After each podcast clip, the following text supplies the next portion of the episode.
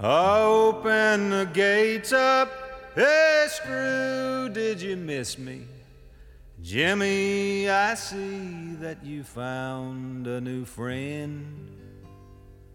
Warden, come down here and kiss me hello, cause I'm back home in Huntsville again. Welkom bij de Prison Show, programma over delict, straf, herstel en terugkeer. Oprecht, onafhankelijk en baanbrekend. Want iedereen heeft recht van spreken en verdient erkenning voor wie hij of zij is. Met Edwin En Frans. Yes, I'm back home in Huntsville again.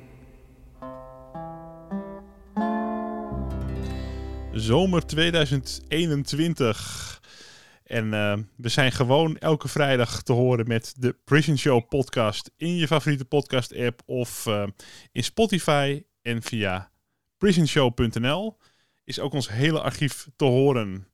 En dit is al aflevering 102. Zo, ja. Zeg daar maar eens u tegen. We gaan maar door, Edwin. Ja. Eh, corona of niet, Delta-variant of niet. Wij ploegen gewoon voort. En deze keer gewoon weer eh, via de Zoom. Hè? Ja. Want eh, half Nederland heeft weer eh, corona eh, inmiddels. Dus, eh, eh, maar leuk om weer eh, te beginnen. Want we hebben vandaag ook weer een hele bijzondere gast. Eh, ik vind het echt heel leuk dat, eh, dat hij er is. Eh, Jerry Belanger. Eh, ik ken Jerry van nogal wat jaren geleden, toen ik directeur was van de gevangenissen in Noord-Holland-Noord. Jerry was een van de laatste gedetineerden van Schutterswij, voordat dat sloot. Inmiddels heeft hij een leven dat gekenmerkt werd door verslaving en detenties ver achter zich gelaten.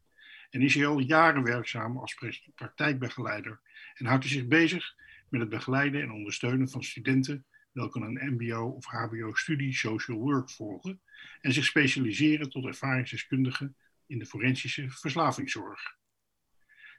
En hij houdt zich bezig met het opzetten, uitrollen en doorvoeren van een cliëntenraad in samenwerking met cliënten en collega binnen de Piet Roorda Kliniek, waar hij ervaringsdeskundige in zorg en welzijn is.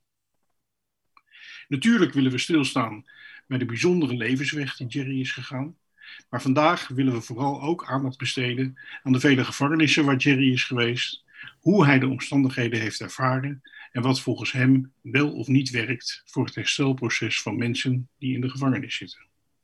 Welkom in de Prison Show, Jerry. Dankjewel Frans, dankjewel Edwin. Super tof dat ik, eh, dat ik eh, vanavond bij mag zijn. En eh, dat we het over herstel en dergelijke kunnen hebben. Ja, Ja. mooi. mooi. Heb je, daar, heb je daar ervaring mee, als ik vraag mag, met het vertellen van je verhaal? Jawel, ik, in de loop der jaren ben ik wel vaker eh, voor voorlichtingen, ooit begonnen als voorlichting eh, geweest. En eh, daarna eh, ook wel, eh, ja, is dat een beetje opgeschaald en, en eh, werd het steeds groter ook. Dus eh, ik ben ook wel bekend eh, met het spreken op symposia en eh, voor feestjes van eh eh, de verslavingsreclassering. Dat Ja. was twee jaar geleden. Ja, was ook bijzonder, ja. Ja je veel voor betekenen, ja.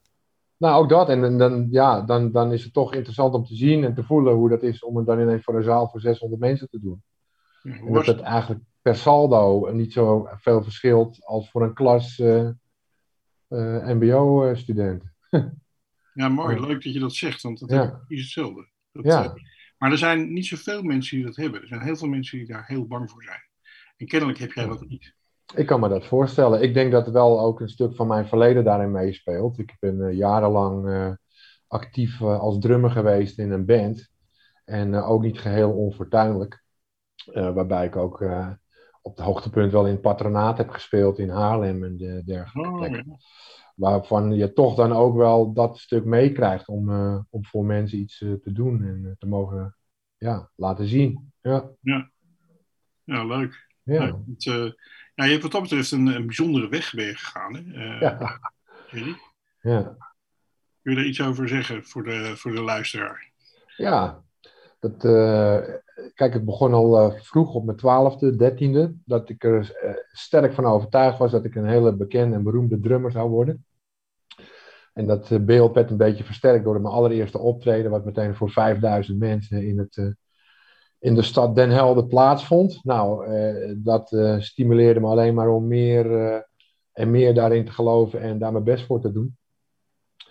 En eh, ja, uiteindelijk eh, ben ik wel ver gekomen, maar het idee dat ik dus eh, stadions plat zou gaan spelen, dat is een beetje uitgebleven. maar goed ook, denk ik achteraf, als ik mijn, mijn leven terugkijk. Pardon, omdat ook vooral, eh, nou ja, ik, binnen die muziek was ik op een gegeven moment zo voortuinlijk dat ik wel in Amerika ben geweest en heb gespeeld. Zo rond begin twintigers. Ehm, en daarbij kwam ik eh, ja, eigenlijk ook voor het eerst in aanraking met cocaïne. En, en eh, eh, dat, dat resulteerde toch ook in Nederland, zo rond mijn 33ste, ehm, eh, eh, met een leven waarbij ik gewoon uiteindelijk verslaafd ben, ben geraakt aan die cocaïne. Ik denk wel dat het meer de- behelst dan alleen maar die ene keer toen in Amerika. Hè, want eh, de, het gebruik van middelen dat, eh, is doorgaans een lang proces. Mhm. Ehm, maar eh, ja, nogmaals erop terugkijkend, ja, als ik in Amerika zou hebben gedaan wat ik in Nederland heb geflikt, gerelateerd aan, aan middelengebruik, nou dan, ja, ik weet het niet Frans, maar ik denk dat ik dan wel minstens eh, drie keer levenslang en 187 jaar had gehad of zo. dat is het idiote straf. Heb, je, heb je ook echt hele, hele ernstige delicten gepleegd? Of, eh? Nou, geweldsdelicten niet. Eh, ik, ik heb een breed spectrum. Begonnen ooit met winkeldiefstallen. Ehm, en dat steeds grensverleggend, ja, ja, steeds heftigere dingen. Ik denk dat eh flessentrekkerij in de vorm van het, eh, ja, is dat beroven van een bank? Ik weet het niet. Het, het, het- eh, ik ging naar binnen bij een bank, ik deed me voor als iemand anders en tot mijn stomme verbazing kreeg ik een zak met geld mee. Van dat Ja. soort dingen. Ehm, en het meest, op het dieptepunt denk ik dat het smokkelen van, eh, van drugs uit eh, Curaçao eh, me dan, eh, ja, dat is wel het meest heftigste denk ik. Eh, Ja. wat, wat dat aangaat. Wat me het meest pijn doet en waar ik af en toe nog wel, eh, wel wakker van schiet, is dat ik ooit mijn moeder heb eh, eh, beroofd van haar, van haar laptop. Ja. Dus dat zijn de dingen die dan natuurlijk wat pijn doen, omdat je gewoon zo godsgruwelijk verslaafd was en zo grenzeloos ja, in het leven stond. Met Ja. totaal geen normen en waarden meer, die dus allemaal weggebruikt zijn. Dat dat, ja, daar schrik ik nog wel van wel wakker. Dat soort, eh, Eh, Leeft je moeder nog? ja. ja, ik heb het er ook verteld natuurlijk, uiteindelijk. Ja. Tien jaar geleden of zo. En eh, toen zei ze, zie je wel, ik wist wel dat jij het was. ja, Ja, ja, eh, eh, misschien ja, het is iets wat me fascineert. Van, kun, je, Ja. kun je jezelf ook vergeven voordat je dat gedaan hebt? nou, ik, nu wel, maar dat, dat duurde best lang. Ja. En eh, ik denk dat het, dat het me nu wel lukt, omdat ik gewoon ook dagelijks eh, bezig ben met mensen. In mijn werk bij de Piet Roorda. eh, waarin ik eh, dit soort eh, onderwerpen ook, ook ter sprake breng. Hè, heb je spijt van de dingen die je hebt gedaan? En zo nee, waarom niet? En zo ja, waarom wel? En hoe ga je er dan nu mee om? En dat, dat, dat houdt mij ook wel, eh, wel strak en scherp. En beschouw Ja. gewoon eh, eh, eh, wat jij gehad hebt en wat, wat heel veel mensen hebben eh, die verslaafd zijn. Beschouw je, beschouw je het als een ziekte? Ja. Ja. Kijk, ik heb ooit de keuze gehad en gemaakt om het spul te gebruiken. Tot zover is het dan nog een keuze. Bepalend door de context, denk ik. Maar eenmaal eh, gewend, hè, eh, verslaafd aan het middel, ja, dan is het geen keuze meer. Dan, dan praten we over een ziekte. Oké. Maar goed, op mijn 33ste dus voor het eerst met detentie geconfronteerd. Hè, als gevolg van mijn middelengebruik en eh, criminaliteit. En wat eraan vooraf ging, was vooral eigenlijk dat ik meerdere stresserende live events eh, in mijn leven had. Dus hè, daar bedoel ik mee, dat pak een beetje in een half jaar tijd.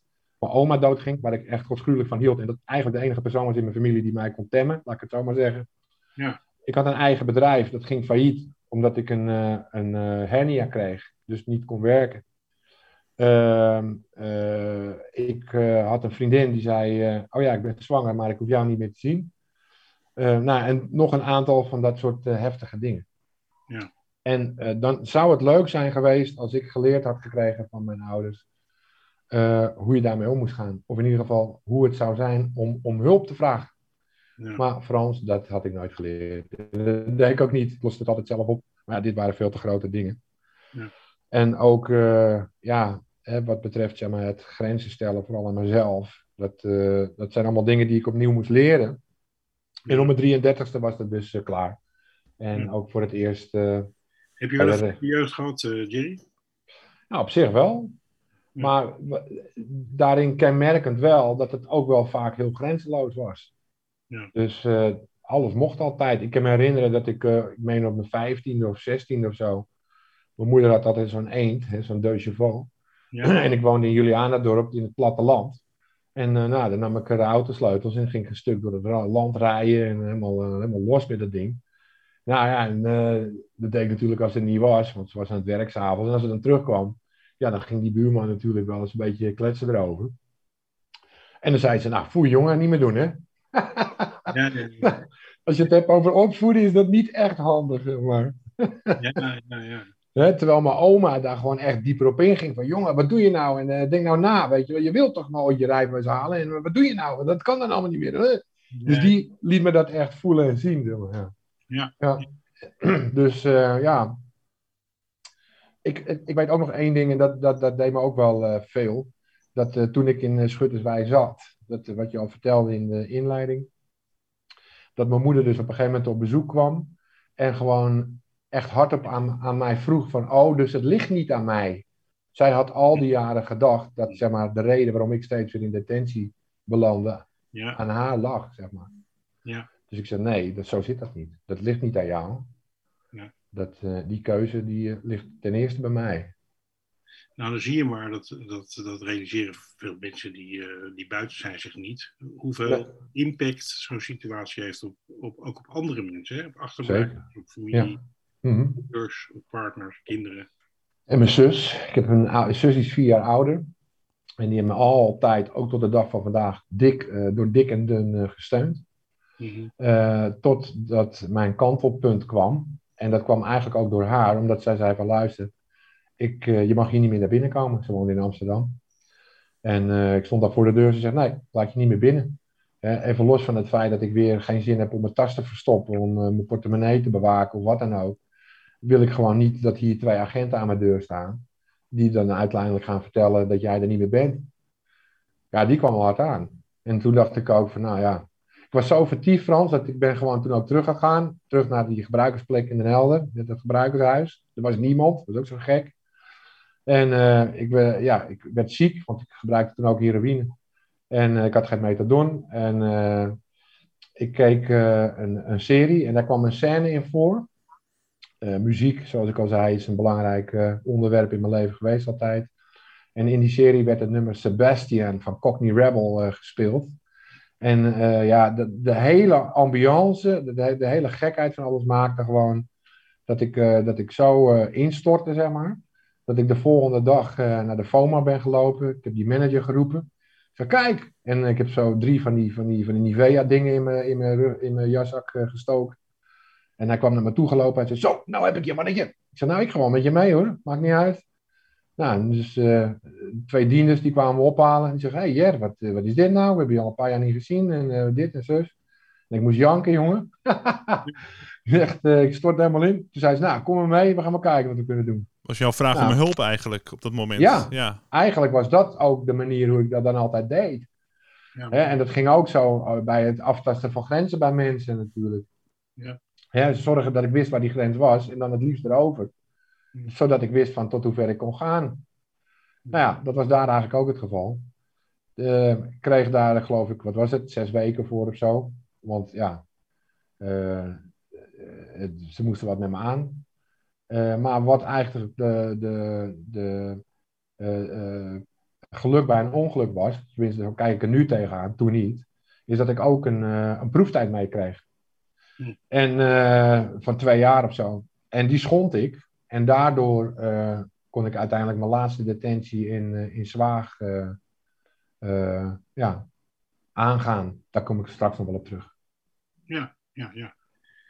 Ja. Dus 33, ja, eerste keer PI. Zwaag ook. Ja. Vijf maanden, kan ik me nog herinneren. En ik vertel het vaak aan cliënten ook als het gaat over de vier fasen van herstel, die ik dan probeer uit te leggen. Waarbij die eerste fase, zeg maar, de, de ontreddering en, en eh, ja, vooral zeg maar, de, de hopeloosheid situeert van de situatie waar je in zit. Dat die vijf maanden van mij voelde als vijf jaar. Omdat het natuurlijk de eerste keer was. En nog nooit eerder eh, geconfronteerd eh, werd met, ja, met de vrijheidsontneming. ja. Ja. Mhm. En in welke, welke jaren waren dat in, in Zwagen? Welk jaar was dat? Eh, uit mijn hoofd was dat 2001, de eerste keer. Ja. Ja, en dan zeg maar eh, in een periode van 17 jaar heb ik uiteindelijk vijf tot zeven keer, denk ik, zeven keer uiteindelijk, in Zwaag eh, gezeten. Meestal iets korter. En de laatste, laatste keer iets langer. Ook op mijn verzoek, gek genoeg. Je moet weten, vooral voor de luisteraars denk ik, dat eh, HVB Zwaag staat eh, en stond altijd, eh bestaat nu niet meer, eh, aangemerkt als eh sober regime. En eh, als eh, ja, huis van bewaring betekent dat dat het gewoon streng is, laat ik het zo maar zeggen. Er zijn duid, laat ik het anders zeggen. Er zijn duidelijke regels. Zo werkt het eigenlijk. Ja. En eh, ja, ik moest gewoon ontzettend wennen aan die duidelijkheid. Dat, eh, dat wel. Ja.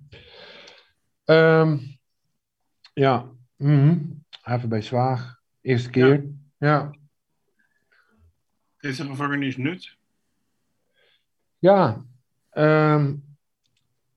Ik, ik ben daar wel wat dubbel in, maar ik denk het wel. Ehm, het heeft vooral nut, vind ik, ehm, als mensen een, een gevaar vormen voor onze maatschappij, dat ten eerste. Mhm. En eh, niet geheel eh, onbelangrijk een gevaar vormen voor zichzelf. Ehm, het, het vreemde eraan is, is dat ik zeker toen ik wat langer eh, zat, het ook ging ervaren als een rustplek of als een rustpunt. Om uit dat gejaag en gejacht en lieg en bedrieg van dat hele gebruikerswereldje te zijn. En ehm, gek genoeg ook mensen tegenkwam na verloop van tijd. eh, en dan bedoel ik eigenlijk niet zozeer de gedetineerden, maar wel het personeel. Waar ik ook wel een soort van, ja, band is misschien niet een goed woord, maar wel contact mee kreeg. Goed contact.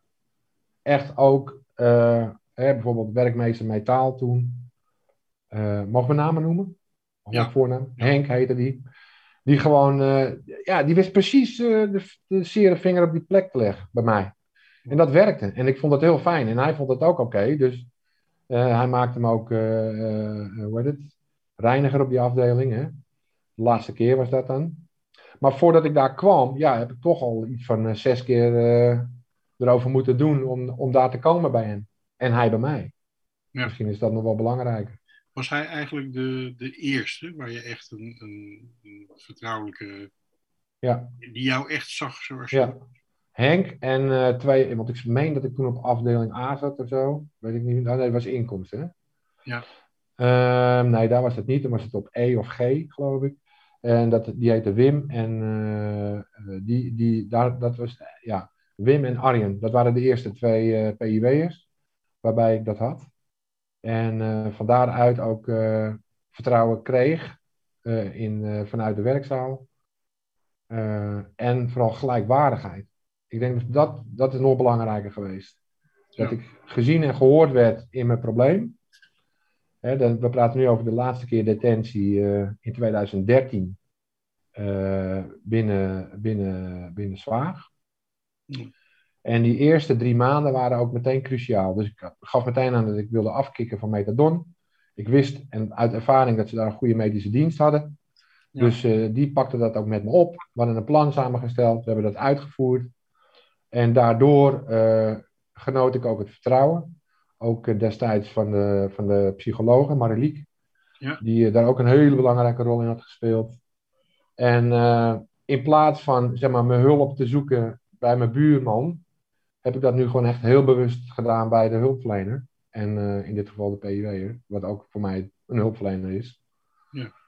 En, en kwamen daaruit. Hè, want door het, door, het, door het werk bij Henk uh, maakte het ook dat ik hele dagen ging werken, dus wat meer geld verdiende. Ja. En daardoor ook beter eten kon kopen. En omdat ik beter eten kon kopen, ging mijn lichaam ook weer de goede kant op. Nou, dat ging eigenlijk een maand of drie, vier zo die kant op. toen was ik inmiddels afgestraft. En in Nederland, als je afgestraft bent, dan faceer je door naar de gevangenis. Maar ik heb echt alles in het werk gesteld met de directie en alles om te zorgen dat ik niet werd overgeplaatst, want ik zou naar Herengewaard worden overgeplaatst. En met alle respect voor Herengewaard, maar dat was toen een behoorlijke feestbak. en ja, ik vond het eigenlijk doodzonde voor alles wat we tot nu hadden bereikt, om dat dan toch te doen. Dus nou, gelukkig, we hebben dat nog een beetje uit weten te smeren. En Ja. toen, en toen kwam de aanvraag van het IFSO om te, te, plaatsen naar, naar Piet Roda Kliniek. Mijn allereerste forensische behandeling ook. Mhm. Ik heb er meerdere gehad, maar het was allemaal op vrijwillige basis. En weet je, Frans, steeds als het dan moeilijk werd, ja, dan peerde ik hem. Of ik ging er niet aan, of ik vermeed het. En hier kon dat niet. Er stond een dikke, vette muur omheen. Ja. Mhm. Ook wel een verhaal apart. Ik kwam binnen, zeg maar, op het oude terrein van, van de Piet Roda. En daar stond slechts een beetje prikkeldraad en, uh, en een groot hek. Ik had inmiddels uh, uh, door de. de ik weet niet eens precies wie dat doet binnen, binnen gevangeniswezen. Maar ik had vlug gevaarlijk achter mijn naam gekregen. Mhm. dat klinkt heel stoer, maar dat was het natuurlijk helemaal niet. Want ik was gewoon. Je niet teruggekomen van verlof? Of... Precies, je weet het nog. Ik was twee keer niet teruggekomen. Nou, dat weet ik niet. Maar Oh. algemeen ja, is dat zeg maar een reden om. eh, Ja. zeker. En eh, ja, met alle gevolgen van dien. Want zeg maar, nadat dat was uitgesproken, toen kreeg ik ook maar echt wat langere straffen. Ja. Eh, zoals in Schutterswij heb ik toch iets van 18 maanden gezeten. En ja, dan, ja, dan voel je dat wel als de buurman op verlof gaat en jij niet. ja. Hey, mag ik even terug naar die. ehm, Ja. Dat fascineert me. Ehm, wat, wat, wat er eigenlijk gebeurde was dat je best na een hele lange periode met ook verschillende detenties eigenlijk eh, voor het eerst in de situatie kwam dat je mensen tegenkwam en niet één, maar meerdere. Ja. Die echt ervoor van die, zie- die hebben echt belangstelling voor mij, die zien me als een gelijkwaardig persoon. Ja. En die zien me ook eh, zoals ik ben. Hè? Die, die, die, Ehm, ja, die zagen eigenlijk de talenten al eerder dan dat ik ze. Ik wist het wel, maar ik zag ze niet. En zij zagen ze wel. precies. Zou dat nou te maken hebben met dat daar gewoon een paar bijzondere mensen waren? Of heeft dat te maken met dat jij eh, zo langzamerhand toe was om je open te stellen voor dit soort, eh, ja, voor deze mensen? Ik denk niet dat het één ding is, Frans. Ik denk inderdaad dat het, wat je nu benoemt, dat dat zeker meespeelt. Ik stond er open voor. Ik vond de juiste mensen, die ik al eerder had gezien, maar nu zag ik ze in de rol eh, als hulpverlener.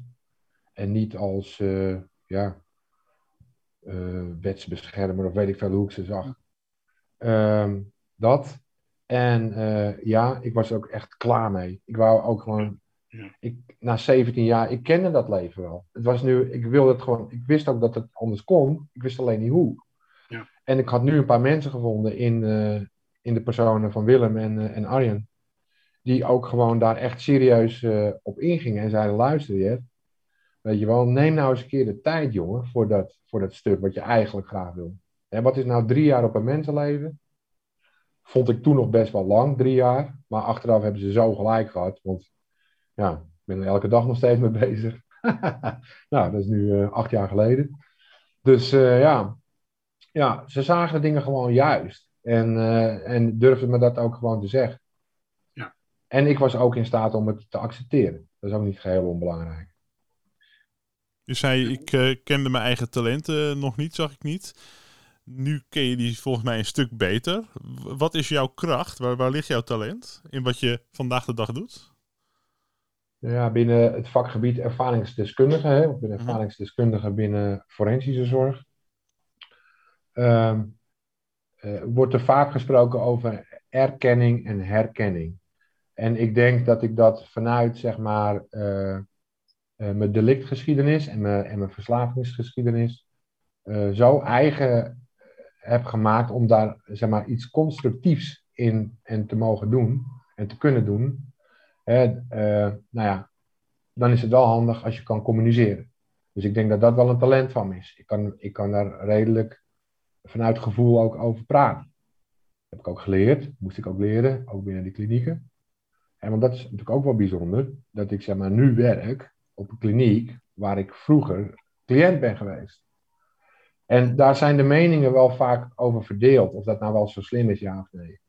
Voor mij heeft het heel goed uitgepakt. Maar ja, het kan ook zijn dat, dat hè, je, je moet wel sterk in je schoenen staan, laat ik dat zeggen. Nou, dus lijkt me ook een talent.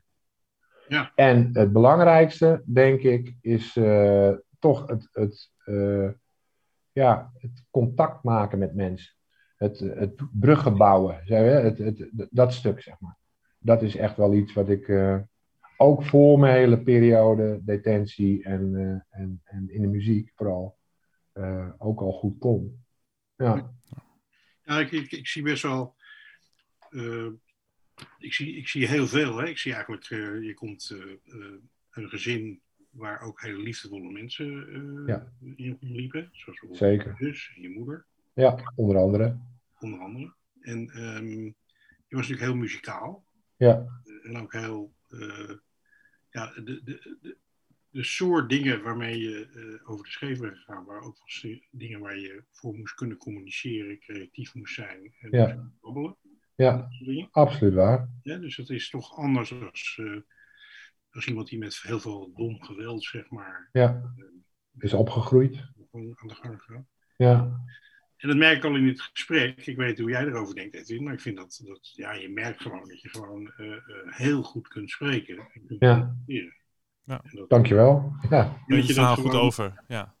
En ik denk niet, ik denk eerlijk gezegd dat je dat niet alleen in de kliniek hebt geleerd, maar dat je dat Nee. ook gewoon van nature hebt. Ja. het heeft me ook vaak mijn leven gered zelfs wel, denk ik. Ja, dat ik me uit situaties wist te praten, gewoon door vanuit mijn hart de dingen dan te vertellen of te zeggen. Waar een, eh, ja, een, eh, een medegebruiker gewoon eh keihard op afgerekend werd, kwam ik er dan wel mee weg.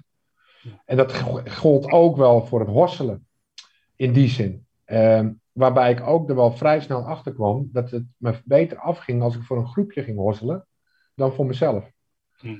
En eh, die talenten heb ik ook binnen de detentietijd natuurlijk wel eh, vorm weten te geven binnen de GDECO bijvoorbeeld. Hm. Hè, de, de, de cliëntenraad voor gedetineerden, zullen we maar zeggen. Ja. Waarbij het wel wenselijk was ook om je gewoon goed uit te kunnen drukken. we oordelen vaak over mensen. Hè? Eh, Ja. zeker iemand die heroïne gebruikt, een junk, iemand die regelmatig in de gevangenis komt. Ja, dat, die heeft een, een heel laag aanzien op heel veel plekken. Ja.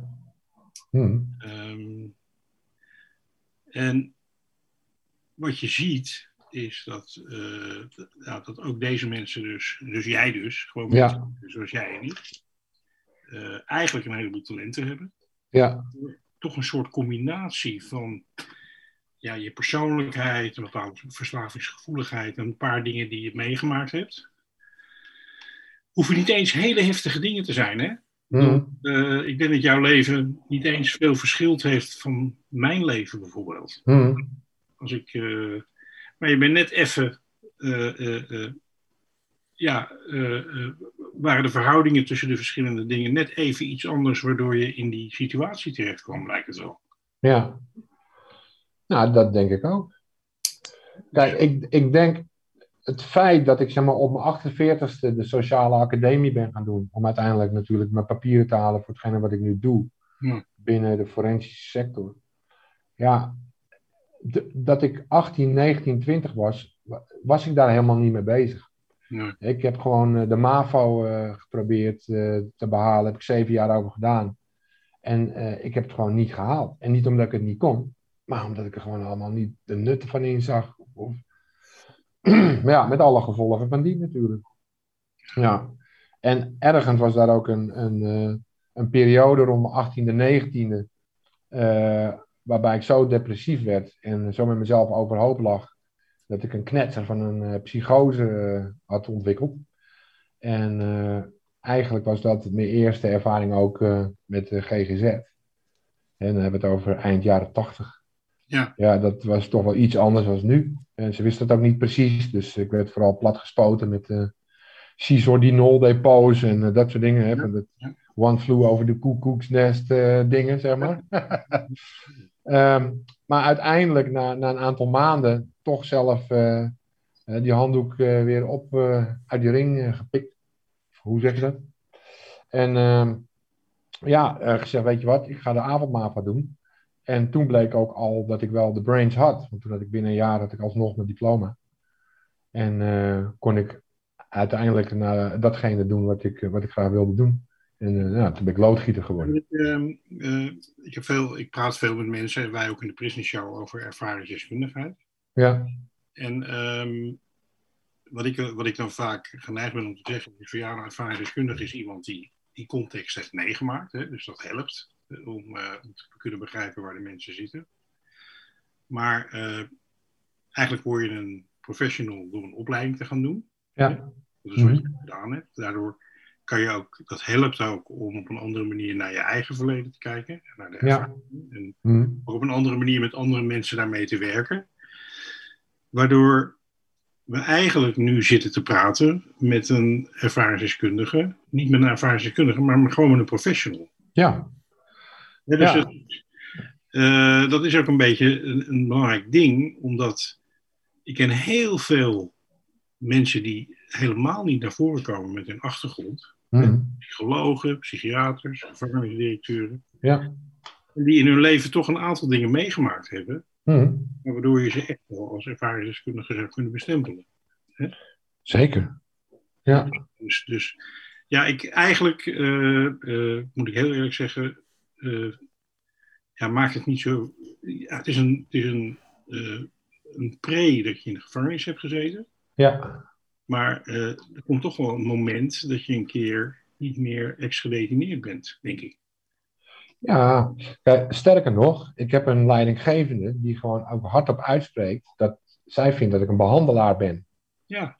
En dat vind ik af en toe best wel niet alleen een eer, maar ook wel. Uh, ja, misschien is dat ook een stigma of zo, een zelfstigma. Dat denk ik wel. Het is nog een stuk zelfstigma.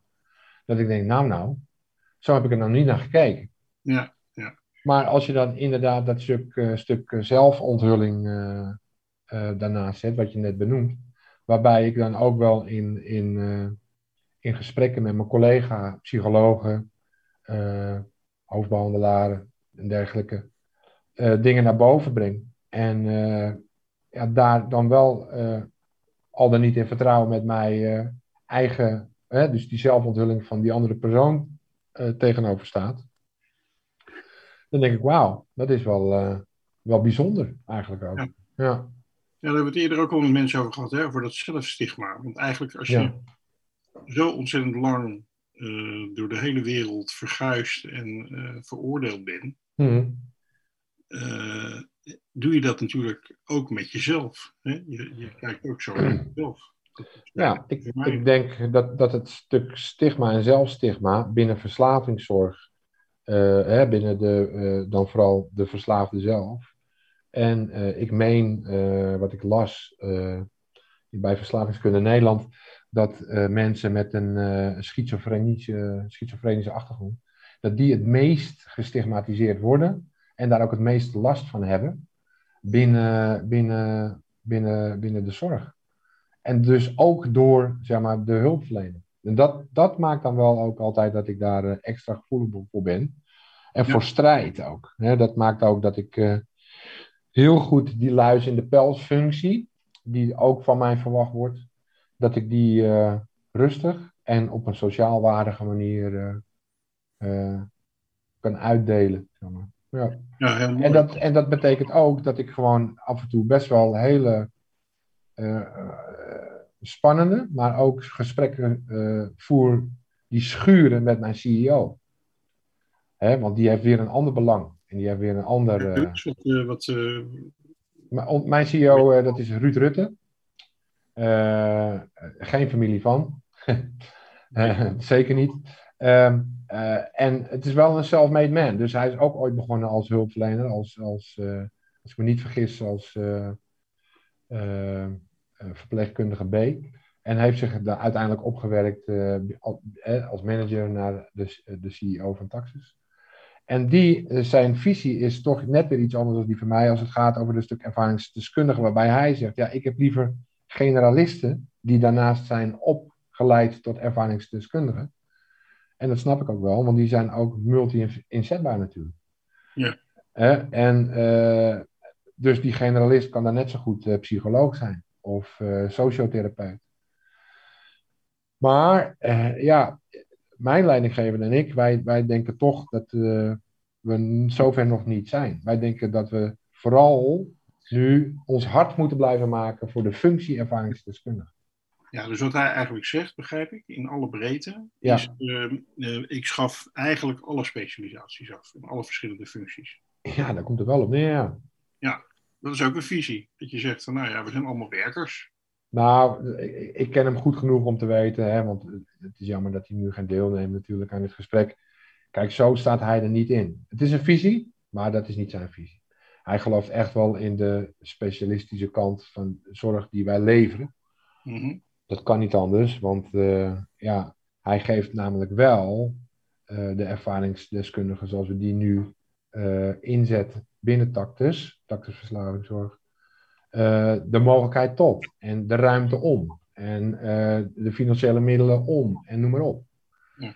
Dus eh, ja, ik denk wel eh, dat dat ook wel een bewijs is dat hij daar anders in staat. Ja, het is niet of-of. eh, Nee. ik denk dat er iets heel moois zit in het, eh, het loslaten van allerlei vakjes van eh psychologen, ervaringsdeskundigen, eh, Mhm. enzovoort, enzovoort. Er zit iets heel moois in, hè? want dan ben je gewoon collega's. Hè? Dan maak je Ja. gebruik van, Maar wat ik ook probeer te zeggen, Frans, is iemand. een paar, paar maanden geleden, ik denk een half jaar, drie kwart jaar geleden, hadden we een overleg met Ruud Rutte erbij en Rinus Otte van het OM. Mhm. Die was ook aan tafel. En twee andere mensen, hooggeplaatsten van het ministerie en twee mensen van SVG. Twee managers ook. Ja. Ik ben even hun naam kwijt. Maar in ieder geval, eh, eh, we hadden ze uitgenodigd om ook te laten zien van hoe we dat nu deden vanuit ervaringsdeskundigheid. Ja. En natuurlijk ook eh, om, ja, vooral Rinus Otte ook wat meer door te vragen en uit te vragen over de dingen eh, die we doen zoals we ze doen. Zeg maar. Mhm. En daarbij kwam vooral eh, sterk naar voren dat eh, één ding wat ik binnen detentie nooit zal vergeten, is dat je zegt wat je doet en je doet wat je zegt. Dat is een beetje het belangrijkste wat je hebt. Je woord. Want voor de rest heb je niet zoveel binnen die vier muren. Dat heb ik Rinus uitgelegd. En Rinus die, die snapt dat wel. En die moest ook lachen. Hij zei, nou, daar kunnen we binnen het OM nog heel veel van leren. ik zei, ja, dit is precies waar het om gaat. Ja. Dat je gewoon ook durft te zeggen wat je denkt of vindt. Dus eh, ja, dat vind ik prachtig. Ja. Ja. Ja, heel mooi. Even terug naar de gevangenis, hè? Ja. Ehm, ik, denk dat, ik denk dat dit principe het belangrijkste principe is eh, voor, voor degenen die in de gevangenis werken. Hè? Dus dat je je gewoon aan je afspraken houdt, dat je doet wat je zegt, je staat voor wie je bent, eh, Ja. noem maar op. Mhm. Dat je voorspelbaar wordt ook voor elkaar. Ja. Dat maakt de situatie gewoon veilig. Ja. Een stuk veiliger en prettiger in zo'n in zo'n gevangenis. Ehm, toch eh, is de ene gevangenis wat dat betreft veel eh, minder prettig. Eh, maar misschien geldt het wel niet alleen voor, niet voor de hele gevangenis, maar voor de, een afdeling waar je zit. Hè, dat kan ook nog. ja. Dan een andere plek. Eh, hoe heb je dat ervaren in die verschillende gevangenissen? Kijk, ehm, de, de verschillende gevangenissen waar ik ervaring mee heb, eh, en dan, dan versta ik daar ook de HVB zonder. Dan, Ja. dan praten we over Zwaag, hè, de glasbak, PI Nieuwegein en in Alkmaar eh Schutterswijk. Even, even tussendoor. Ehm, Zwaag heb ik dus gebouwd als directeur. Ja. Eh, 89. Toen heb ik er iets van tot 96 gewerkt. En toen ben ik in ergens rond 2010 ben ik weer kwam Zwaag weer bij mijn vestiging, tijdelijk. Omdat ik, eh, ik, ik had alle inrichtingen van Noord, Noord, Noord een tijdje. Dus Schutterswij enzovoorts. En Schutterswij heb ik wel een aantal jaren als een van mijn inrichtingen gehad, zeg maar. En ik was natuurlijk vestigingsdirecteur. En op iedere eh, gevangenis was er dan ook een unit-directeur of een plaatsvervanger of wat dan ook. Zo zat Ah, de ja. structuur in elkaar. Mhm. En op Schutterswijk kwam ik bijvoorbeeld op vrijdag als eh, de directeur daarvan Papa-dag had. Dan eh, Ja. zat ik in Schutterswijk. Ja, ik, ik, eh, ik heb één keer een disciplinaire maatregel voor jou gehad en dat was in Schutterswijk. Hij was, ook, hij was ook terecht hoor, laten we eerlijk wezen. Hè, en dat was omdat ik alcohol had gestookt. Hè, dat was zo'n ding. En eh, ja, daar was ik best goed in. Ja. En dan, ja, hoe werkt dat? Nou ja, je hebt dan hè, eh, kostjes brood en weet ik het allemaal. En dat laat je gisten. En uiteindelijk, ja, het is ook levensgevaarlijk. Maar goed, eh, ik kreeg het voor elkaar. En eh, ja, ik kreeg ook wel een paar medegedetineerden dronken met die handel. Ja, en dat stonk natuurlijk enorm. Dus dat kwam uit. En eh, een van eh, Dirk heette die, geloof ik, eh PW'ers, die, eh, die rook dat. En Nel werkte daar, mevrouw, Ja. een wat oude vrouw. Ja, sch- een schitterend mens ook.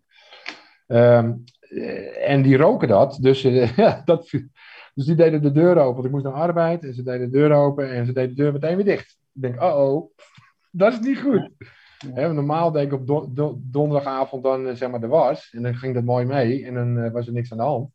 Maar nu was die een keertje ziek of het werd niet gewassen. Dus het die lucht bleef hangen.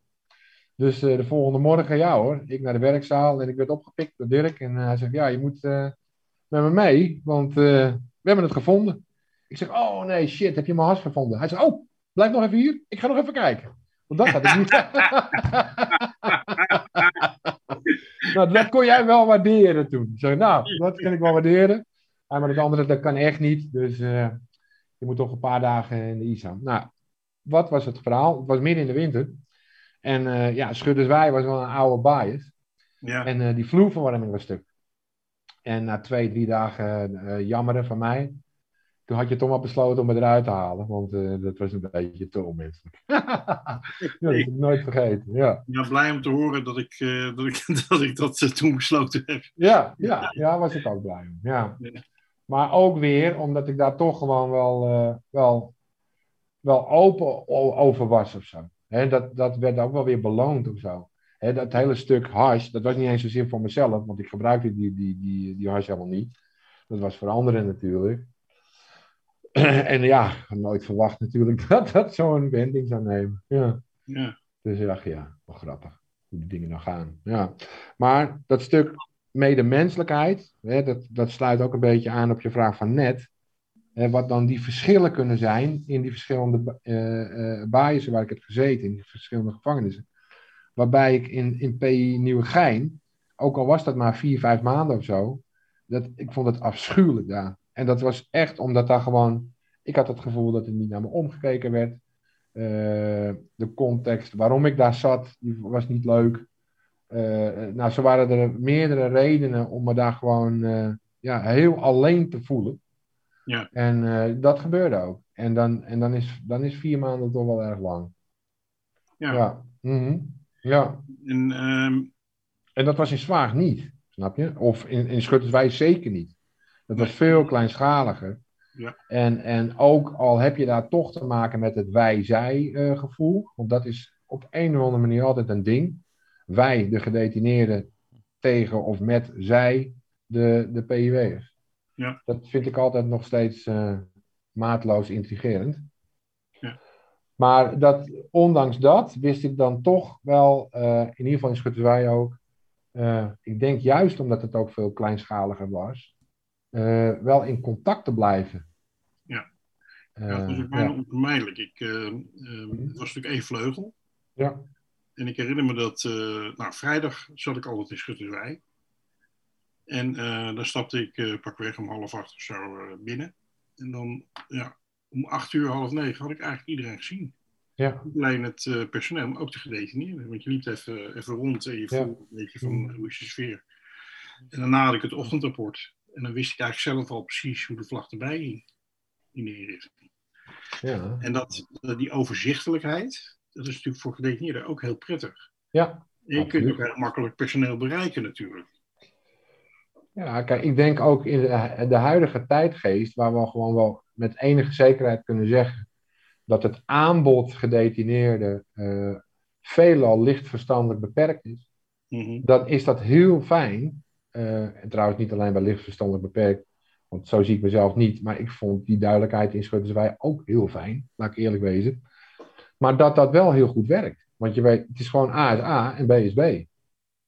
Ja, het was ook de menselijkheid. Je noemt ook een Ja. paar namen van mensen die ik natuurlijk heel goed ken. Ja, zeker. Ehm, en dat waren gewoon mensen die met een, met een hart op de goede plaats, Ja. eh, eh, empathisch, ook naar Ja. de gedetineerden toe. En aan de ene kant heel duidelijk, en aan de andere kant ook heel eh, sociaal en prettig. Ja, zeker waar.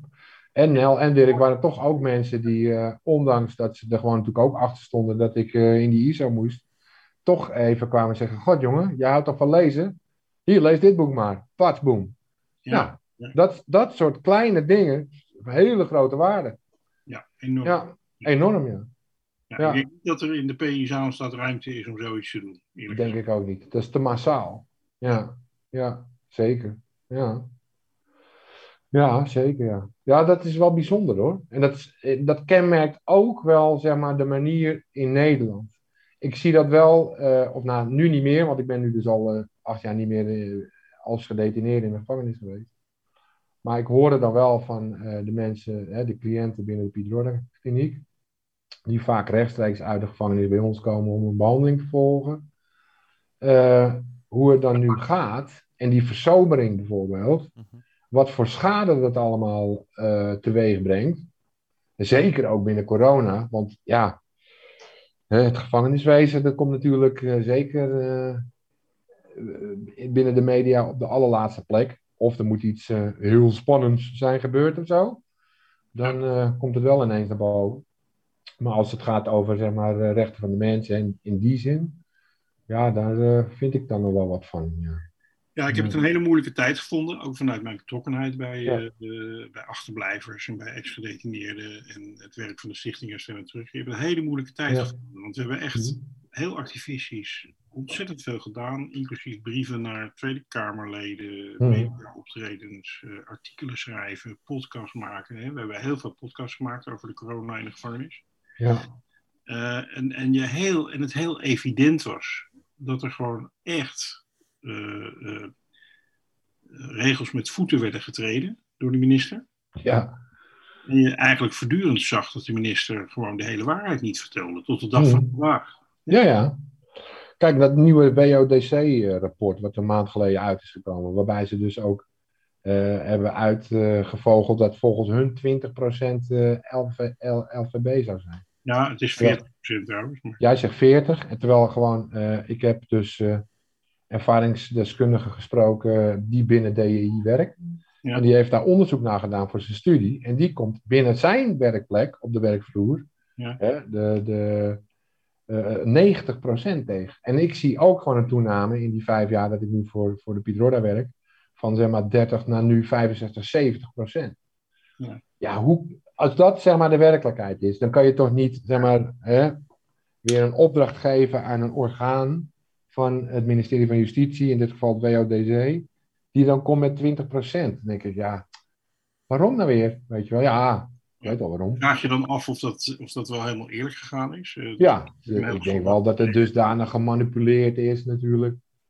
Dat dat, Wat ik, dat eruit ehm, kan komen, ja. Ja, wat ik zelf heel erg. ehm, Ik ben geen wappie hoor, begrijp me niet verkeerd. Ik wil dat Nee, ook nee, nee, helemaal nee. niet. Nee, nee, nee. Maar ik, ik, valt- het valt wel op. Dat vind ik gewoon zonde.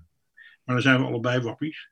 Ja, ik kan me voorstellen dat. ehm, eh, kijk, er zijn niet meer mensen met een verstandelijke beperking. nee, Er zijn wel meer mensen met een verstandelijke beperking die in de problemen komen, omdat ja, eh, er voor die mensen geen plek is. Er is geen werk, de sociale werkplaatsen zijn dicht, er is geen aandacht. Eh, ze zijn vaak streetwise, je kunt het vaak niet zien aan ze. ja, correct. Ja. Mhm. Ehm, het zijn geen gekken. Nee, Dus, eh, dus het, zijn, het zijn eigenlijk gewoon mensen die tussen ons in leven en die je vaak niet als zodanig herkent. Nou ja, zou je kunnen zeggen, Frans, dat het vooral mensen zijn met een, een psychische kwetsbaarheid? Ja, ehm, die, die mede komt door zoals de samenleving is ingericht. Ja. Ik even met een minister door, eh, door, door een inrichting in Heergewaard. Mhm. En die zei tegen me van, eh hey Frans, ik hoor dat er zoveel mensen met verstandelijke beperkingen hier zitten. Ik zei, ja, eh, dat zijn er wel zo'n 40 procent. Mhm. Hij zegt, wat moeten we toch met al die mensen? Ik zeg, wat moeten we met al die mensen? Ik zeg, dat zijn gewoon hele talentvolle mensen. Die ja, op allerlei manieren een bijdrage kunnen leveren. En, en heel slim zijn. En, en eh, andere talenten hebben als een hoog eh, abstractieniveau vaak. Mhm. Alleen, je moet een context voor die mensen creëren waarin ze dat kwijt kunnen. Waarin ze uitgenodigd worden om iets met die talenten en die mogelijkheden te doen. En toen zei ik tegen hem, Mhm. eh, daar ben ik wel een beetje trots op dat ik dat tegen de minister gezegd heb. ja. Ik zeg, eh, het feit dat jij hier loopt, is toch wel een resultaat van ontzettend veel kansen die mensen aan jou gegeven hebben. ja. En een samenleving die het ook zag zitten om een eh, studie te betalen die misschien een miljoen gekost heeft en Ja. andere mogelijkheden aan jou te geven. Mhm. Ik zeg, als je nou een kwart van wat jij gekost hebt hè, om op deze stoel te komen. Als je nou een kwart daarvan aan eh, zou besteden per eh, persoon met een verstandelijke beperking, dan hadden we dit hele probleem waarschijnlijk niet. ja. Het is natuurlijk een beetje een, een, een, een grappende redenering. Ja, maar goed, ook wat, het eerste wat je zegt, waarbij je dan een minister hoort zeggen, wat moeten we met deze mensen? Bij mij gaan meteen mijn haren overeind staan. Dan denk ik, ja, ben je nou aan het excluseren? Terwijl je Ja. een, een, een kabinet uitdraagt dat we met z'n allen meer moeten participeren en noem maar op. Ja. Hoe kan je dat nou zeggen, joh? Maar ja, nee, heel goed. Ik ben blij dat je dat hebt gezegd. Nou, daar ben ik ook wel een beetje, een beetje trots op. Ja. Ehm, en het, eh, ja, het geeft ook een beetje, een beetje aan dat de wereld ook wel behoorlijk anders wordt op het moment dat je mensen op hun talenten, op hun positieve kanten en hun mogelijkheden aanspreekt. Dat eigenlijk, en dat is dan een vraag aan jou. Als Ja? je wat meer op die, je bent op een gegeven moment zat je in Zwaag. Toen ben je een paar mensen tegengekomen die dat talent hier zagen. Ja, Dat heeft voor jou veel verschil gemaakt. Hè? ja, Je ging er zelfs zelf een beetje in geloven. ja, Hè, waardoor je in beweging kwam. zeker. Ehm, had dat eerder gekund, denk je? Nou ja, we hadden daar toen straks ook al over. Eh, eh, de context, zeg maar, wanneer je als eh, verslaafde in herstel tot herstel komt, gaat vaak gepaard zeg maar, met een kantelmoment. Ja. En dat kantelmoment, daarvoor moest ik eerst een aantal dingen hebben gehad in mijn leven. Net zo goed eh, als dat ik die dingen moest ervaren om daar naartoe te komen. Daar bedoel ik mee. Ik moest eerst die stresserende live events allemaal hebben meegemaakt om uiteindelijk als verslaafde in criminaliteit eh, eh, door het leven te gaan. En vervolgens heb ik daar weer na de nodige jaren detentie en eh, eh, bewustzijn en inzicht en eh, geloof inderdaad een, een context eh, moeten ervaren waarbij dat ook een onderdeel was. Dus het is niet één ding, het zijn meerdere dingen. En als ik nu naar dat stuk kijk, dan is, zijn er nog meer dingen. Want inmiddels eh, eh, heb ik ook eh, al ruim zeven jaar, eh, inmiddels bijna zeven jaar, een ontzettend leuke vrouw. Eh, ja, dat zijn ook, ja, voor, hele, me- voor heel veel mensen is dat heel gewoon, dat je zeven jaar met je vrouw bent. Maar ja, voor mij is dat nieuw. Ik, ik heb het nooit langer volgehouden dan twee jaar. dus, eh, Ik ben wel ja. benieuwd hoeveel mensen er zijn. Misschien kan jij een gokje wagen, Jerry. Ehm, van de tien mensen, eh, gemiddeld in Nederland, die Ja. een relatie hebben, ja. eh, hoeveel ervan hebben een fijne relatie? Ja, ik, ik, ik ben misschien een, een romanticus of een idealist. Eh, laat ik hem naar beneden bijstellen. Ik hoop 80%. Oké, nou. Ja, die hoop, eh, die hoop die deel ik met je. Ja, maar het is dus niet zo. Heel mooie reactie. Wat ik even wil zeggen is, eh, kijk, als jij, als jij gewoon zo lang, hè, zeven jaar, acht jaar, een, een, een echte fantastische relatie hebt met iemand waar je helemaal gek op bent en die gek Ja. is, ja, dat is natuurlijk goud. Ja. Dat is goud. ja, ik denk dat het ook wel een zegen is. Ja, Dat is bijzonder. ja, vind ik wel. En ook na al die tijd. Maar ook een mens, hè, een vrouw, die ook begrip kan opbrengen voor mijn, mijn verleden. En uh, het, misschien helemaal bijzonder dat wij ook een verleden delen binnen de lagere school. Dus de eerste drie jaar, of nee, de laatste drie jaar van de lagere school, vierde, vijfde en zesde klas heette dat. Toen uh, zaten we bij elkaar in de klas. Ja, en ja, ik heb Caroline toen iets van 30 jaar niet meer gezien of zo, 35 jaar. En dan via het medium Facebook, omdat ik een uh, reunie wilde organiseren van die zesde klas, kwam ik weer met haar in contact. En van het een kwam het ander. En uh, die vonk sloeg over. En het is gewoon, uh, het is gewoon een droom. Oh, wauw. Ja. Dat is toch waanzinnig? Hey. Ja. ja, ongelooflijk toch? fantastisch man. Ja. Dat is toch fantastisch? Met Ja. je, En, en ook dat, hè, Frans, kijk, dat kon ook alleen maar dan lukken op dat moment in die context. Omdat Carolien op dat moment ook in een transitie zat. Het is ook een reden waarom ik nog steeds goed ga eh, in, eh, in mijn leven en me niet inlaat met criminele zaken en zo. Omdat zij ook de tegenhang eh, geeft in mijn leven over normen en waarden. Zij heeft 30 jaar lang als directiesecretaresse op de Zuidas gewerkt eh, bij, een, eh, bij een advocatenkantoor. daar Dus- is ook dus- ook in volgens mij. Ja, heel veel, ja. Daar wordt ook Alleen genoeg zij- gesnoven, ja. Er wordt genoeg, genoeg ge- ge- gesnoven en gedronken, absoluut waar. Maar dat is niet iets wat, wat, wat haar wereld is. Dat probeer ik eigenlijk te zeggen. Ja. Maar ze, daar ging ze op dat moment weg. En ik kwam in haar leven. En ik was net die transitie aan het maken, zeg maar, naar ervaringsdeskundige opleiding, noem maar op. En eh, ja, zoals ik al zei, ik had nooit meer als die MAVO gedaan. Dus ik wist helemaal niet hoe je zo'n academie moest doen. Daar heeft ze mij weer bij geholpen. Want zij wist wel hoe je een HBO moest doen. Dus, dus op die manier kon, ik, kon, kon ze mij helpen. En ik, ik heb wat dat betreft, we hadden het toen straks over kwaliteit. Ik, ik heb toch wel engelengeduld. Ik vind het lastig om het te zeggen over mezelf, maar ik hoor het wel heel vaak. Dus ik denk ook wel dat het zo is. En dat is wel handig, want ja, mijn, mijn vrouw heeft dat wat minder. Dus dan, dan kunnen we elkaar weer wat helpen, zeg maar, op, op, die, op die dingen. Ja, Die balans, hè? Die balans. Ja, die balans, ja, precies. Ja. Dus, ja, Wat, me, wat me trouwens ook wel intrigeert, eh, Frans zei het heel even kort, liet iets voorbij komen in de introductie. Eh, je begeleidt ook, je ondersteunt studenten social work, zo heet dat tegenwoordig. Dat heet vroeger sociaal-maatschappelijk werk eh, in ja, goed Nederlands. SPH. SPH. ja. Ehm, op mbo en hbo niveau. Wat, wat, wat doe je daar? Wat houdt het in? Eh, ervaringsdeskundigen die het vak willen leren binnen forensische tak bij tactus, die komen zeg maar, stage lopen bij de Piet Roorda kliniek in Zutphen, onder andere. En daar hebben ze een begeleider nodig, dat ben ik. En wat ik daar precies doe, ik neem ze mee eh, eh, in hun leerontwikkeling om te voelen, te ervaren en vooral te groeien zeg maar, in, ja, in, het forent, in, het, in de forensische zorg, in het, in het, in de, op, op de werkvloer. Het zijn dus altijd eh, eh, ervaringsdeskundigen die die opleidingen doen. Eh, het hebt. ja, dat was het altijd, maar nu sinds pas, eh, en daarom ga ik ook de opleiding weer in eh, in september, eh, zijn het ook social work eh, eh, jaar drie. Ja, ja. Eh, ja. Dus, dus eh, dat maakt ook dat ik dan een extra bevoegdheid moet gaan halen. En dat wil ik heel graag. En Dus, van, eh, en van ja. welke scholen komen die studenten? Eh, doorgaans de hogescholen. Hè, als het gaat over HBO, dan Hans Hogeschool, Saxion, eh, Windesheim, de Han, Hans Hogeschool Nijmegen. Kijk, we zitten natuurlijk in Zutphen, dus dat is een beetje in die, die regio. Die hoek, ja. Ja. En hoe, hoe vind, je- wat vind je ervan werken met studenten? Het is toch ook weer net even anders.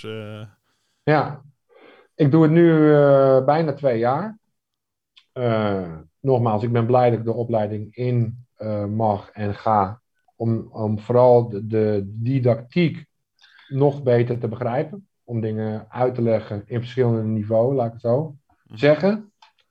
Hè, want ja, bij een MBO is het net weer even anders dan bij de HBO. Maar eh, het belangrijkste blijft natuurlijk het, het uitdragen van het, het menselijke stuk. En het zijn ook jongere mensen, eh, gemiddeld, dan, dan eh, waar je normaal eh, mee werkt. Of in de andere Ja, zeker. Is dat, maakt dat het nog leuker? Ehm, of het leuker is, weet ik niet. Ik vind het wel heel boeiend. Kijk, om een praktisch voorbeeld te geven. Ik werk met een man. Die heeft nu zijn MBO afgerond. Die begint in september met zijn HBO. En deze man, die leert mij elke dag wat. En ik leer hem, als het goed is, ook wat. Maar hij leert mij bijvoorbeeld de aspecten en te signaleren wat bijvoorbeeld de drugs uh, speed en GHB doen. Ik heb daar totaal geen ervaring mee. Ik was, ik was een oude junkie. Ik, ik heb vooral ah, cocaïne en heroïne. Dat, dat, dat, dat herken ik meteen. Maar omdat hij dat gewoon feilloos aanvoelt en herkent.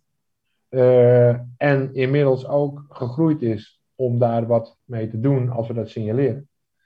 Ja, dat, is, dat vind ik zo machtig interessant en mooi. Daar word ik zo blij van ook. Want dat is ook gewoon hoe we dat willen. Net weer iemand van een uh, andere lichting die weer met andere soorten drugs ook te maken heeft gehad. Zo ja. praktisch kan het ook zijn. Ja. En stuk voor stuk, de, de ervaringsdeskundigen die nu, uh, die nu uh, een studie volgen en, en net hebben gedaan, die hebben ook allemaal nog een rugzak. Hè? Vergeet dat niet. Want dat ja. maakt ook dat ze ervaringsdeskundigen zijn. We hebben natuurlijk allemaal een rugzak. Alleen binnen ervaringsdeskundige stuk zijn het nou wel vaak gewoon stenen in die rugzak die gewoon af en toe uh, behoorlijk in de weg kunnen, kunnen zitten als je je werk wil uitvoeren. Zeg maar. ja. ja. Nou ja, dat is ook wel echt een ding. Dat merk ik in mijn eigen uh, netwerken, bij mijn eigen vrienden ook, hè, die, uh, die uit het ratio. Maar ook hoor ik dat van collega's die met ervaringsdeskundigen werken. Zoals Toon bijvoorbeeld, Toon Walravens. Ja. Um, ja, dat, dat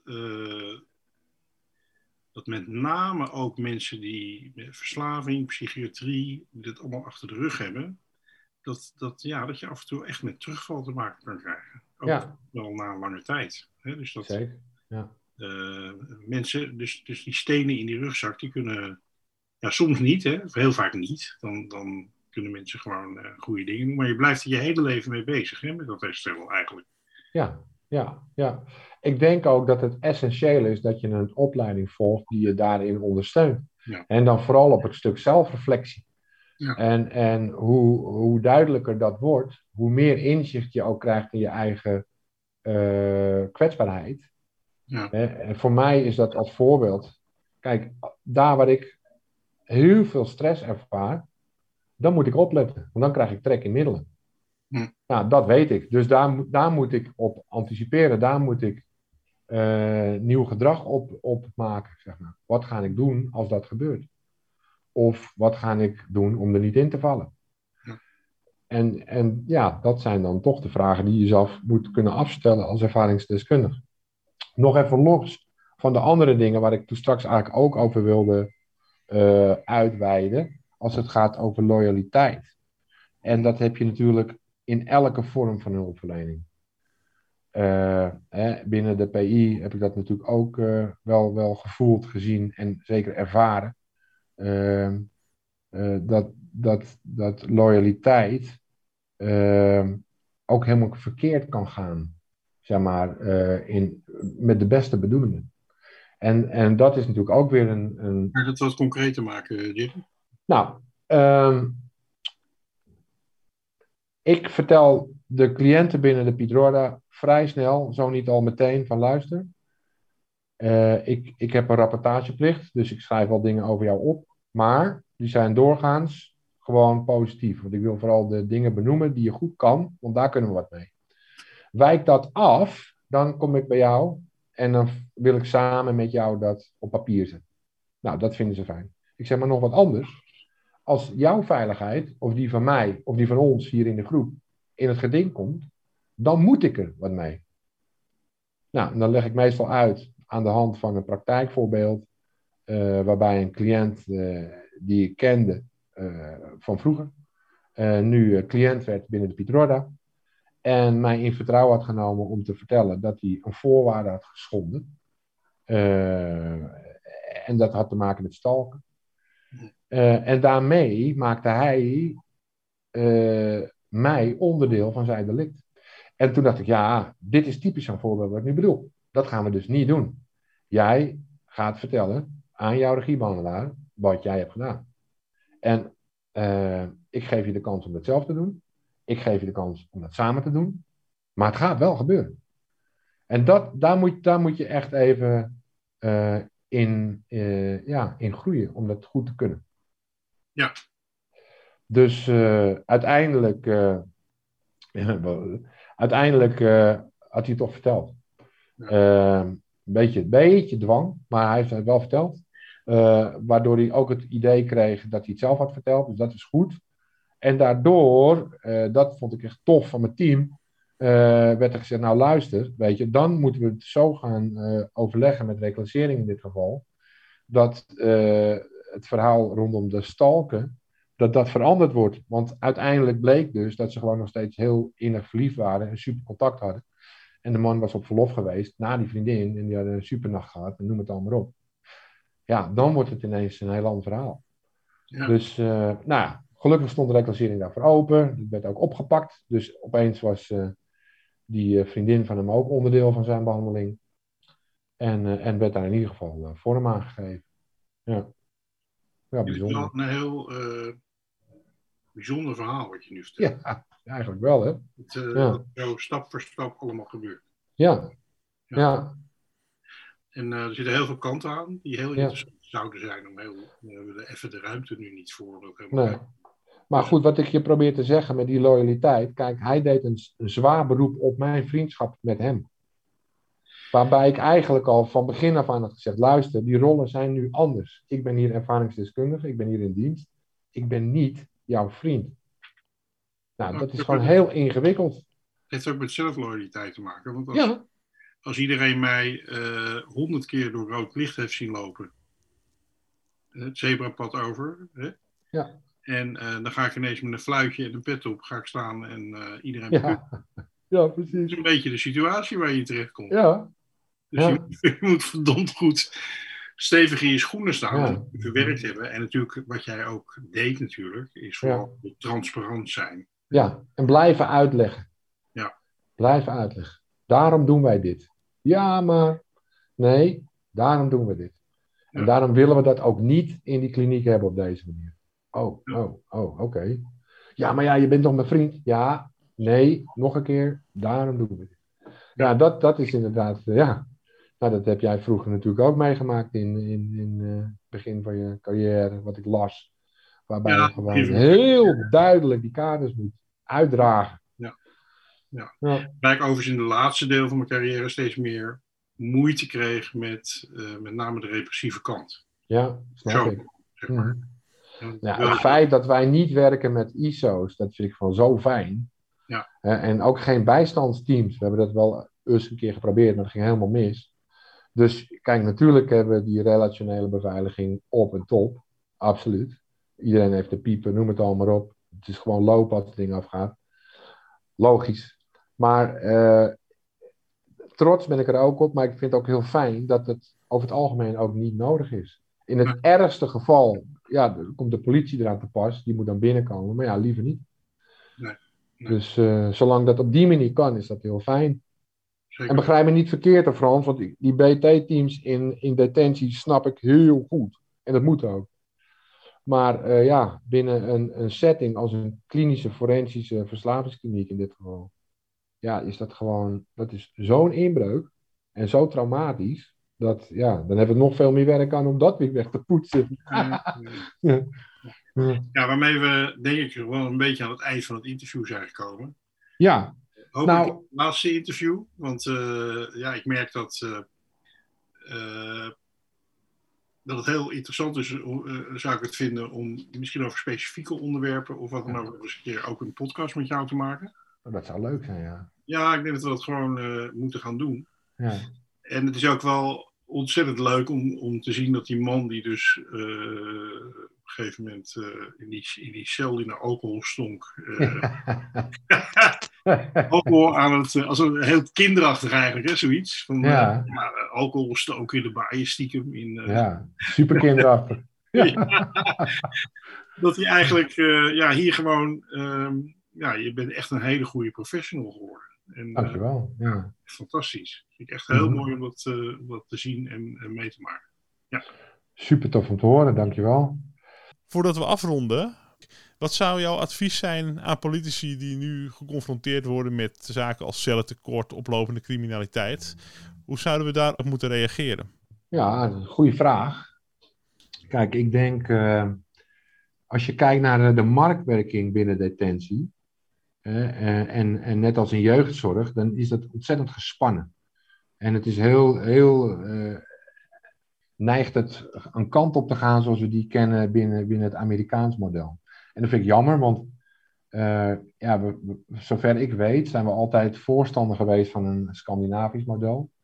Uh, ik weet niet zeker of dat zo is, dat, dat moet Frans zomaar beantwoorden, of het Portugese model ook bestaat en zo ja, of dat ook klopt. Dat hebben ze mij laatst verteld.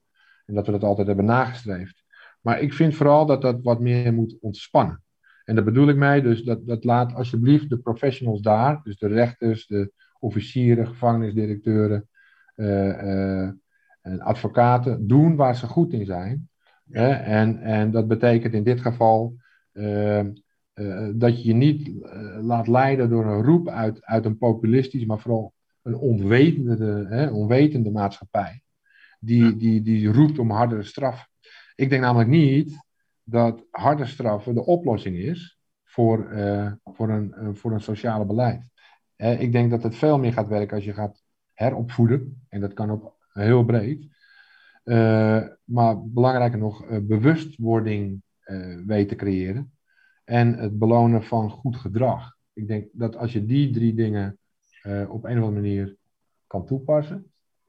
Kijk ook even naar Frans. Ja, um, wat jij nu vertelt, hè, ik uh, ondersteun je pleidooi van harte. Ja. En eigenlijk zeg je van joh, ga nou doen wat eigenlijk uit wetenschappelijk onderzoek blijkt als het meest effectief. Want dat exact. weten we in feite gewoon. Ja. Ja, dat, is, dat, is, al lang onderzocht en we weten dat het meest effectief is.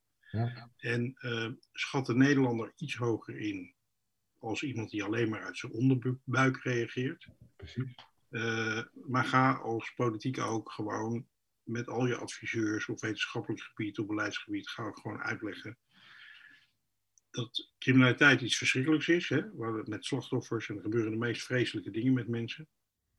Maar dat je gewoon op een verstandige manier erop reageert. Dat dat gewoon voor de, voor de veiligheid van iedereen het allerbeste is. Zeg maar. En in die zin vind ik jouw pleidooi van jongens, even rustig aan en niet met schuim op je mond overal op reageren van het is tuig en weet ik veel wat.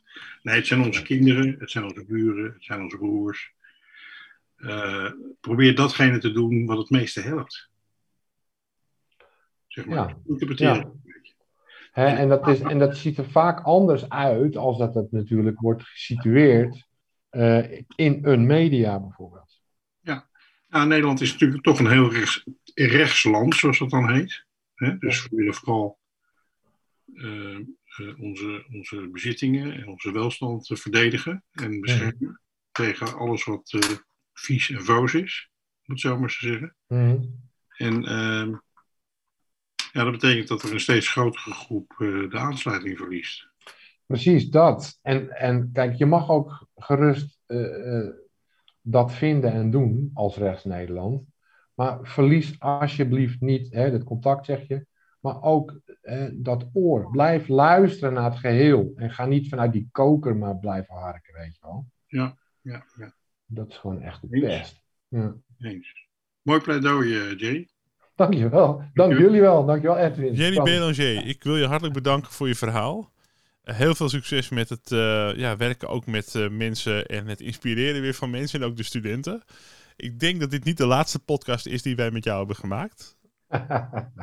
ook al, ook al uh, ja, ook omdat er al, al, veel meer kanten aan uh, je verhalen zitten die we ook een keer vast willen belichten. Ja, en omdat ik ook het enthousiasme bij Francie, vandaar. Jerry een keer rond een thema met een paar andere mensen en dan een podcast ja. te maken. Weet je, een groepje zo. Dat, ja. dat Heel graag. Ik vind het super leuk om te doen. En uh, ja, ik ben ook best dankbaar voor deze mogelijkheid. Ja. Dus dank jullie wel. Dank je. En ook de luisteraars weer bedankt voor het luisteren.